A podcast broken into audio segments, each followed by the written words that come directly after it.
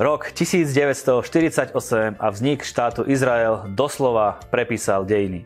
Bola to náhoda, zhoda okolností, alebo to presne zapadá do plánu a do skladačky? Prečo to otriaslo celým svetom a prečo je celosvetový fokus zameraný na tento malý kus zeme? Ako sa tento malý štát dokázal ubrániť veľkej opozícii a vyhrať rôzne vojny a boje? Uvidíte v dnešnej 20 minútovke, ktorú vás prevádza Marian Kapusta. Priatelia, sme vďační za to, že nám investujete následovných 20 minút. My urobíme všetko preto, aby po skončení tejto relácie bol zase váš obzor troška inde, ako možno ste ho mali predtým a že vás naša relácia veľmi obohatí. Môžete nás sledovať na našich sociálnych sieťach, na, našich, na našom YouTube kanáli, ktorý máme nový 20 minútovka, alebo na našich podcastoch alebo aj na stránke 20minutovka.sk, kde nájdete rôzne kategórie tém, ktoré ponúkame. Či už sú to kresťanské témy, je to Univerzita finančného pokoja, alebo sa venujeme aj skutočným príbehom ľudí, alebo lifestyleové témy a venujeme sa aj kategórii Izrael a takúto vám aj dnes ponúkneme.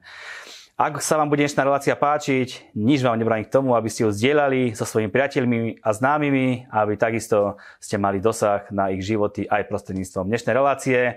Ako som už spomínal, budeme sa baviť o roku 1948 a o vzniku a založení e, štátu Izrael. Toto rozhodnutie OSN privítalo mnoho krajín s nevôľou a krátko po jeho vzniku to vyústilo hneď do nejakej vojny a do nepokojov, ktoré vznikli. Arabské krajiny pri najhoršom kalkulovali s tým, že aj keby židovský štát vznikol, bude veľmi rýchlo porazený. Nestalo sa, štát rástol a mocnil na svojej sile a dnes vieme o ňom bez problémov povedať, že je to jeden ekonomický, hospodársky a technologický gigant. Ako vznikol štát Izrael, ako dopadla vojna o nezávislosť a ďalšie udalosti a zaujímavosti okolo roku 1948 nám príde dnes do štúdia porozprávať host Martin Mazuch. Maťo, veľmi rád ťa vidím, ďakujem ti za to, že si prišiel sa baviť o takéto celkom zaujímavej a pre mňa tiež veľmi milujúcej téme.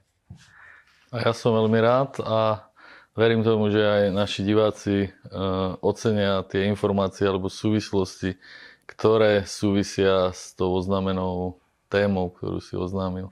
Musím prezradiť na teba toľko, že miluješ nielen Izrael, svoju rodinu a veci vo svojom živote, ale takisto sa venuješ aj poľovníctvu a dokonca viem, že aj po skončení natáčania ideš na jednu akciu s týmto spojenú. No dobre, takže e, aby diváci rozumeli, už som bol, keď vidia našu reláciu, ale áno, po skončení nášho natáčania idem na uh, polovačku, idem sedieť v inom kresle a zaoberať sa inými vecami ako dnes v tejto relácii. A áno. rozmýšľať nad inými vecami. Áno, áno. Ale e, väčšinou rozmýšľam aj v súvislosti s tým, čo sa ten deň e, stalo, teda určite prídu e, mi na mysel aj myšlienky a veci, ktoré prebereme v dnešnej relácii. Takže pokračujeme nejak v tej téme Izraelu, ktorú sme začali. Naposledy nám približ, prosím ťa, kde sme prestali a dneska na to nadviazeme z politického a historického eh, hľadiska a udalostí, ktoré sa udiali približne od eh, židovského kongresu, ktorý prebehol na konci 19. storočia až po eh, rok 48, 1948, kedy vznikol štát Izrael, sme sa kľúčovými historickými, politickými a udalosťami, ktoré sa udiali na území tehdajšej mandátnej e, Palestíny, teda e, územia, e, ktoré spadlo po prvej svetovej vojny do správy Británie. Tým sme sa zaoberali. Dneska by sme sa zaoberali obdobím veľmi kľúčovým a dôležitým od vyhlásenia alebo schválenia rezolúcie 27. novembra 1947, kedy valné zhromaždenie OSN e, schválilo založenie dvoch štátov na tomto mandátnom území, jedného židovského a jedného arabského, až do jeho skutočného vyhlásenia 14. mája 1948. Udalosťami, ktoré sa udiali, pretože práve tu je obdobie, kedy môžeme hovoriť o tom pôrode kedy sa narodil štát Izrael a boli to skutočne veľmi silné pôrodné bolesti, v ktorých e, vznikol e, štát, novodobý súčasný štát Izrael. A to, čo sa udialo na území Izraela v tej dobe, tak vidíme rozvoj, vývoj a tie korene, ktoré boli vtedy zapustené v tom, ako funguje a v tom, ako je usporiadaný Izrael a spolužitie Židov a Arabov až do dnešných dní. Tak poďme na to založenie toho štátu v 48.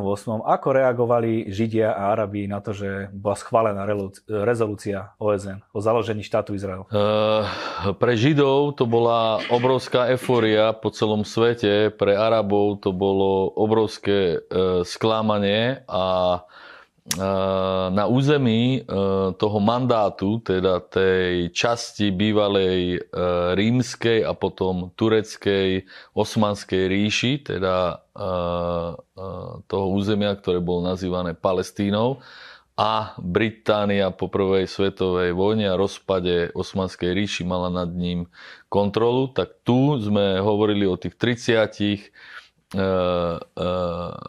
o tých 30 rokoch alebo o tých do 48 polstoročí, kedy sa rodil štát Izrael, kedy sa zelenal. A v tom období po tom vyhlásení alebo schválení tej rezolúcie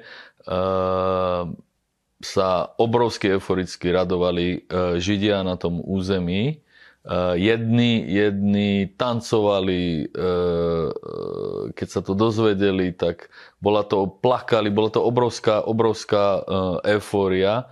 A je taký záznam, že vtedy Ben Gurion bol pri mŕtvom mori, mal chronické bolesti chrbta a tam sa liečil, plával vo vodách mŕtvého mora a keď sa to dozvedel, tak sa vracal z toho hotela pri Mŕtvom mori do Jeruzalema eh, a eh, videl tých radujúcich sa ľudí v uliciach a má zapísané v záznamníku, že to bude v denníku, že to bude že to, bude, že to bude znamenať veľa bolesti, veľa mŕtvych eh, ľudí, že to bude znamenať veľké boje aby tá radosť a to očakávanie sa skutočne naplnilo. Takže sa označil ako e, smutný medzi radujúcimi sa a e, samozrejme pokračoval vo svojej roli a vo svojej úlohe. To si povedal o Židoch?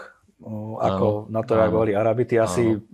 plakali nie od radosti, ale od, od smutku? Uh, Arabi reagovali veľmi zvláštne a to je jedna z tých e, ukážok e, toho zázraku a Božieho vedenia, pretože oni, e, keby mali tú mentalitu ako Židia, tak by mohli robiť presne to isté a dejiny by boli úplne iné.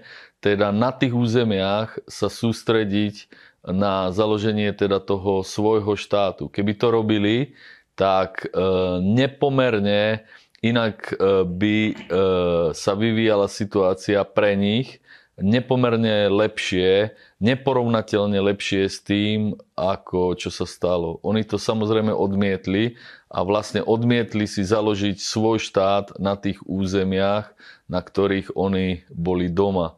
A to bola kľúčová pre nich fatálna e, mhm. chyba a pre Izrael zázrak, že sa takto rozhodli. Povedzme si ešte, ako reagovala Británia, ktorá mala mandát nad Palestínou. Uh, Británia reagovala tak, že uh, z jednej, z jednej strany to schváľovala, lebo bola pomerne už vyčerpaná a to, čo ich to stálo, pretože to samozrejme financovali, uh, na tom území bola proste nasadená armáda Eh, britská, to znamená úrady, to nebol len, len vojenský dohľad, ale to boli úrady, to bola fakticky eh, správa eh, tej zeme a dohľad nad tou celou situáciou. A obrovsky to sa prelialo do tej praktickej sféry, ako začal prebiehať život a snaha Židov založiť štát Izrael a snaha Arabov tomu prekaziť. A samozrejme začali Arabi a reagovali tak, že začali napádať e, Židov všetkými tými spôsobmi, to sa udialo v decembri roku 47, ktoré poznáme až doteraz. Takže všetky tie klasické teroristické útoky, napádanie civilistov nožmi, e, bombami, granátmi, atentátmi, e, e, prepadmi, únosmi. Šternová skupina robila presne tie isté teroristické útoky, ako robili Židia. A Hagana a Ben Gurion to samozrejme odsudzovali. A toto napätie z tej euforie židovskej a z toho sklamania arabského začalo rásť a veľmi silne e, e, mesiac po mesiaci e, gradovalo. Takže to bol december, potom bol január, tam to vygradovalo ešte, ešte viacej a tie boje začali byť silnejšie a silnejšie tak, že sa Izraelci alebo Ben Gurion a tá židovská agentúra, ktorí odsudzovali tie teroristické útoky, začala vôbec obávať, že či svet úplne neotočí od toho, aby bol založený štát Izrael.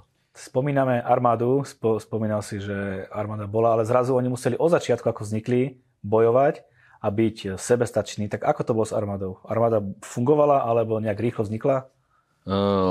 Armáda, armáda sa počas tohto obdobia formovala.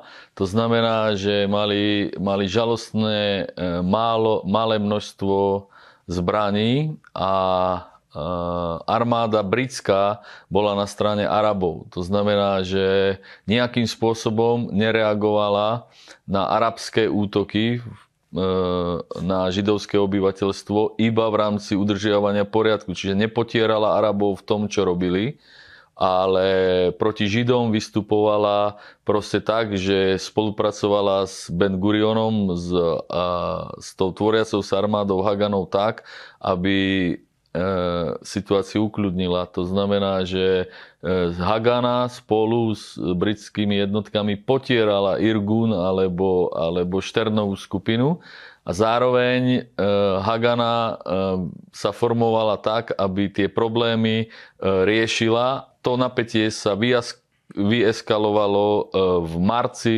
a apríli do takých rozmerov, že Spojené štáty, ktoré mali už najväčší vplyv ako mocnosť, tak e, vyhlásili a snažili sa presadiť rezolúciu, e, že sa ustúpi od založeniu týchto dvoch štátov, lebo sa to vymýka kontrole. Vtedy Ben Gurion povedal, že už neustúpia, že založia štát e, bez ohľadu na to, aký názor na to budú mať proste okolité e, mocnosti, že nevynaložili toľko snahy a ne, neprechádzajú takým utrpením, aby to teraz e, vzdali a pokračovali ďalej, keďže Američania tlačili na to, že, že nech nastane pokoj, pretože, pretože ustúpia od toho, aby bol založený štát Izrael veľmi sa obávali, že čo urobí druhá formujúca sa veľmoc, alebo vládnúca to bolo Sovietský zväz. A tam sa stala jedna veľmi zaujímavá vec,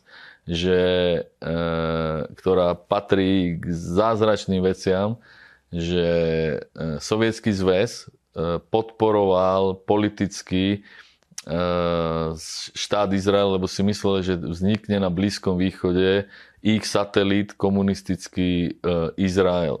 A e, keďže bolo na chvíľu vyhlásené prímerie, kedy sa nestrelalo a, a hlavne, hlavne šlo o Jeruzalém, tam pri Jeruzaleme sa udiali e, zásadné, zásadné kľúčové bitvy, kedy bol odrez, odrezané staré mesto, a, kde boli Židia Arabi proste vždycky obklúčili, izolovali tú židovskú skupinu a ostreľovali ju. A to, čo sa udialo v, Izra- v Jeruzaleme v tento čas, počas toho prímeria a počas e, okupovania tej cesty prístupovej do Jeruzalema, tam zohrala veľkú úlohu Československo. Áno, k, k tomu sa dostanem, k Československu, ale ešte Vieme, že chceli krajiny napadnúť Izrael. Okolité krajiny nesúhlasili. Napadli ho nakoniec? Ako obstáli proti?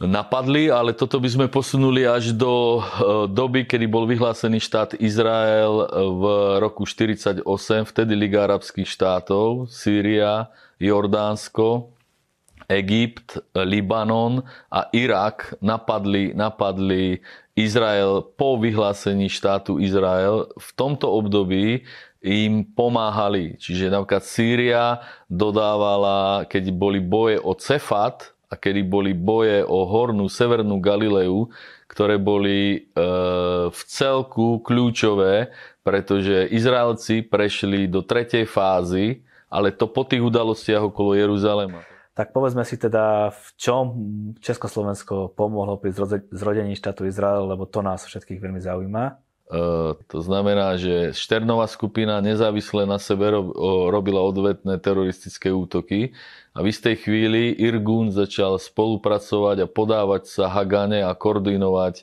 tie e, útoky. A samozrejme potrebovali zbrane a keďže e, Sovietský zväz, e, a hovoríme o marci a apríli roku 1948, a keďže Sovietský zväz bol na strane Židov, v politicky a chcel im ich podporiť, založenie štátu preto, aby e, mal vplyv na Blízkom východe, tak e, sa udiala zvláštna vec vo februári roku 1948, kedy Československá vláda podala demisiu a k moci sa dostali komunisti, ktorí začali vládnuť v Československu a tí boli priamo napojení na Stalina a na Sovietský zväz. A bolo to Československo, ktoré vyrábalo pre e, Wehrmacht zbrane a bolo to Československo, ktoré disponovalo obrovským množstvom zbraní. A vtedy e, povolil Stalin, aby Izraelcom dodali e, zbrane E, e, e, práve Čechoslováci. A udialo sa to tak, že v Jeruzaleme to napätie obrovsky eskalovalo. Staré mesto bolo odrezané od dodávok cez údolie Bab El Wadi. To bola hlavná cesta do Jeruzalema. Boli tam dve dediny, jedna Kasel a Izraelci dobili ten Kasel a e, kontrolovali chvíľu tú cestu. Arabi znovu dobili e, naspäť tú dedinu a pomohli im znovu e, sa zapojovali napríklad Irak alebo Irán alebo Sýria, dodávali im gulomety alebo dodávali im delá a vtedy s tým tlakom uh, Spojených štátov bolo na chvíľu uzavreté prímery, ale u toho tie boje medzi Arabmi a Židmi prebiehali. Takže sa stalo to, že uh, jedno také uh, Piper, mali také britské malé lietadielka, tak toto dodalo práve tým jednotkám izraelským, tej, tej tvoriacej sa armády Hagany, zbrane z Československa, kedy dostali 200 pušiek, 40 gulometov a 1500 nábojov a poč- 150 e, tisíc nábojov. A počas toho prímeria prišla z Juhoslávie loď, ktorá znovu z Československa doniesla skrytá pod e, dodávkou cibule, lebo stále to kontrolovala britská armáda oficiálne tak dodali 5 miliónov nábojov, 500 e, pušiek a 200 samopalov. A tieto dve dodávky ozbrojili Haganu v Jeruzaleme tak, že e, sa stala vec, že keď ten Kasel znovu dobili, e, tak Irgun urobil najväčšiu škvrnu na, na, na založení štátu Izrael pre Izraelcov, tú druhú dedinu, ktorú si neviem spomenúť E,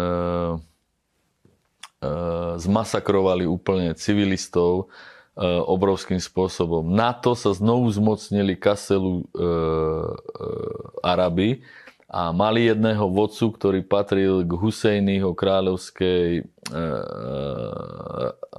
ktorý bol veľmi charizmatická osobnosť, ktorý bol rodina muftího, ktorý to celé riadil z Egypta. A tento Abdal uh, Kadir El Husajni, obrovský, to je hrdina uh, arabský. Ten keby žil, tak možná by veci dopadli inak. A keď dobili znovu ten Kasel a Irgun robil ten masaker, tak sa podarilo zo zvláštnych okolností zastreliť tohoto vodcu a vtedy padla morálka okolo Jeruzalema. Čechoslováci dodali zbrane a toto bol jeden z najsilnejších impulzov pomoci pre tú formujúcu sa armádu. Inak tými okolitými krajinami boli zbraniami podporovaní obrovským spôsobom e, Arabi na tom území. My sme veľmi radi, že Československo takto prispelo k zrodeniu štátu Izrael. Dobre, nachádzame sa asi mesiac pred založením štátu Izrael. No a v čom bol ten zázrak, ktorý sme častokrát spomínali, založenia štátu? E, ten zázrak bol v tom, že tie krajiny arabské e, okolo sa veľmi, veľmi mobilizovali a chystali sa E, na ten útok, ktorý bol avizovaný, že príde skorej, ako potom prišiel. Prišiel už potom až po založení štátu Izrael. Ale predtým na všetkých tých možných frontoch diplomatických, politických, vojenských, akýchkoľvek sa bojovalo. Treba povedať, že počas tohto obdobia sa postupne stiahuje e, e, britská armáda z územia a má definitívne odísť práve toho 14. mája. A všade tam, kde odišla, všade tam sa dejú veľmi zvláštne e, udalosti. Takže napríklad, keď prišlo to lietadlo s tou dodávkou zbraní na letisko, kde malo pristať, tak to bolo letisko, ktoré tesne predtým opustili Briti a bolo bez energie, bez svetla. Židia zabezpečili to, aby ten Piper mohol pristať, tak ho proste navigovali takými elektrickými výbojmi, aby vedeli, kde majú pristať.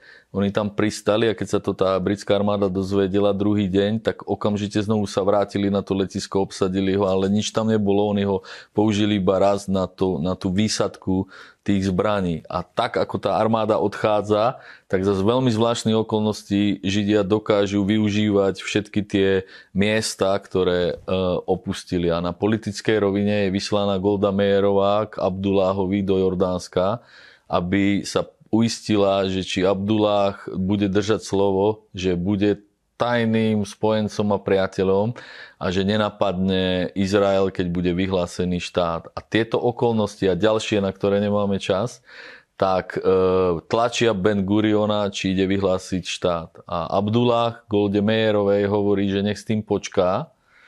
A Spojené štáty e, tiež vyzývajú Izrael, nech odloží všetky aktivity k založeniu štátu o 3 mesiace. Golda Meyerová sa od Abdullaha vracia za Ben Gurionom. Tam je zvláštny príbeh, ako sa tam vôbec dostala do, do za Jordánska, do dnešného Jordánska a on jej hovorí, že nemôže to už slúbiť, lebo že už nie je sám, ale už je v tej Lige arabských štátov so Sýriou, Egyptom, Libanonom, e, Irakom a že už e, koordinujú veci ohľadne diania v Palestíne spolu. Takže sa vrátila, povedala, že to nevyšlo, že nemôžu počítať, že nebudú napadnutí zo Zajordánska. A e, Ben Gurion stal pred historickým rozhodnutím, že či to teda ešte odloží. Zavolal si Igala Jadina, ten bol vtedy vrchným veliteľom Hagany aby sa ho spýtal, že keď ho, ich teda napadnú, či obstoja s tou armádou, ktorú e, majú. 50 tisíc e, civilných židov sa na Cypre e, cvičilo k tomu, aby dokázali vojensky byť aktívni a, a platní. A on odpovedal veľmi opatrne, nepovedal, že sa ubránime, a nepovedal ani, že sa neubránime. Ale odpovedal tak, že naše sily sú vyrovnané, keď pomeráme keď pomeriame to, že akú máme skúsenosť a čo sa s nami deje, že ako dokážeme tie situácie riešiť. A tie situácie, e, tá tretia fáza, do ktorej prešli, bola taká, že prišli k rozhodnutiu, že už nie iba potrú miesto, odkiaľ idú arabské útoky, ale že musia jednoducho získať územia, kde žijú výhradne Arabi na to, aby bol Izrael celistvý. A vtedy, tak ako e, Arabov pozbudzovali falošne vodcovia arabskí a mufty, že za chvíľu e, prídu spojenci na pomoc, tak zároveň tí arabskí vodcovia Arabov nabádali, aby opustili, Araby Arabov, aby opustili tie miesta, lebo že tí spojenci ich budú bombardovať. A keď získajú celý Izrael, tak sa tam potom vrátia. To bola nadprirodzená vec a zase Židia púšťali informácie, že skutočne, skutočne obsadia tie územia a že im dávajú dve možnosti. Buď nech podpíšu kapituláciu a že tam budú v priateľstve s nimi žiť, alebo že nech opustia, opustia tie miesta. A Arabi masové začali opúšťať vrchnú Galileu, že sa v podstate Ben Gurion rozhodol. E, Hagana prichádzala do miest, ktoré boli úplne opustené, vyľudnené a, a oni, oni odchádzali. A vtedy Ben Gurion sa rozhodol, že vyhlási štát Izrael. A iba hlasovali, či to odložia alebo nie. A tá vrchná rada, ktorá bola vláda e, pred tým, ako vznikol štát Izrael, pomerom 6 ku 4 odhlasovali, že zajtra v deň odchodu oficiálneho britských jednotiek vyhlasia štát v Tel Avivskom múzeu a že potrebujú podpis všetkých zložiek izraelských komunít, včetne rabínov, ale začínal šabat, tak sa dohodli, že to musia ešte pred šabatom urobiť, lebo oni by to nepodpísali.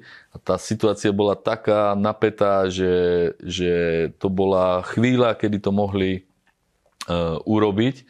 A potom bolo ešte druhé hlasovanie a to názov, či to bude Judsko, alebo to bude Izrael. A pomerom 7 k 2 odhlasovali, že to bude Izrael. A vtedy proste nabral odvahu Ben Gurion a vyhlásil e, štát Izrael v Tel Avive a celé sa to preplo v ten okamih a vtedy povedal tú slávnu vetu, že sme tu v slávnostných oblekoch ale hneď sa prezliekame, lebo toľko vojakov potrebujeme, ako sme doteraz nepotrebovali a tam už začína tá oficiálna vojna o nezávislosť a udržanie tohoto založeného štátu.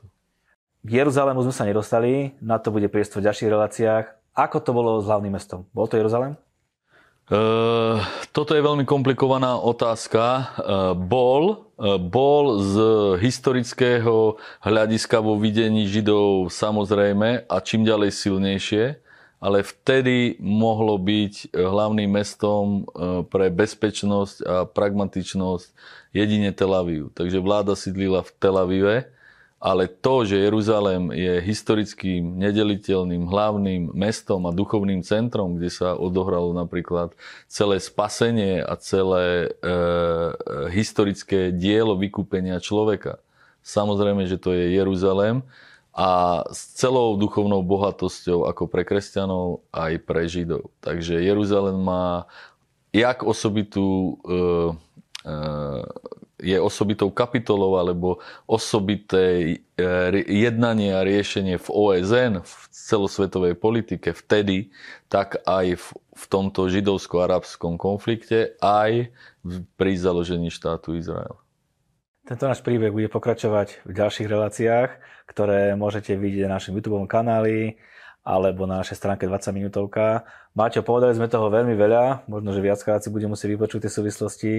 Ďakujem veľmi pekne za tvoj čas a za prínosný rozhovor. Na taký krátky čas je to veľmi obťažné porozprávať a pospájať všetky tie súvislosti, ale toto obdobie eh, až do dneska ukazuje, eh, eh, ako to bolo a z toho plynie, ako to je. Takže kto to pochopí a kto trošku tú geografiu a históriu týmto spôsobom pozná, tak e, pochopí, keď príde dneska do Nazaretu, prečo je Nazaret e, arabský, pochopí, prečo je Tel Aviv, Tiberias, Haifa e, vo väčšine židovská, pochopí, prečo s niektorými Arabmi žijú v úplnom miery Arab, Židia a pochopia aj to, aká je situácia v Jeruzaleme, ku ktorej napríklad sme sa nedostali, ale na ňu je zamerané fokus historicky aj udalosti o udržanie tej nezávislosti práve po tom vyhlásení štátu Izrael. My vám ďakujeme za pozornosť, prajeme vám, nech je váš pokrok zrejmy vo všetkom a máte na pamäti, že tie najlepšie dni sú stále iba pred vami.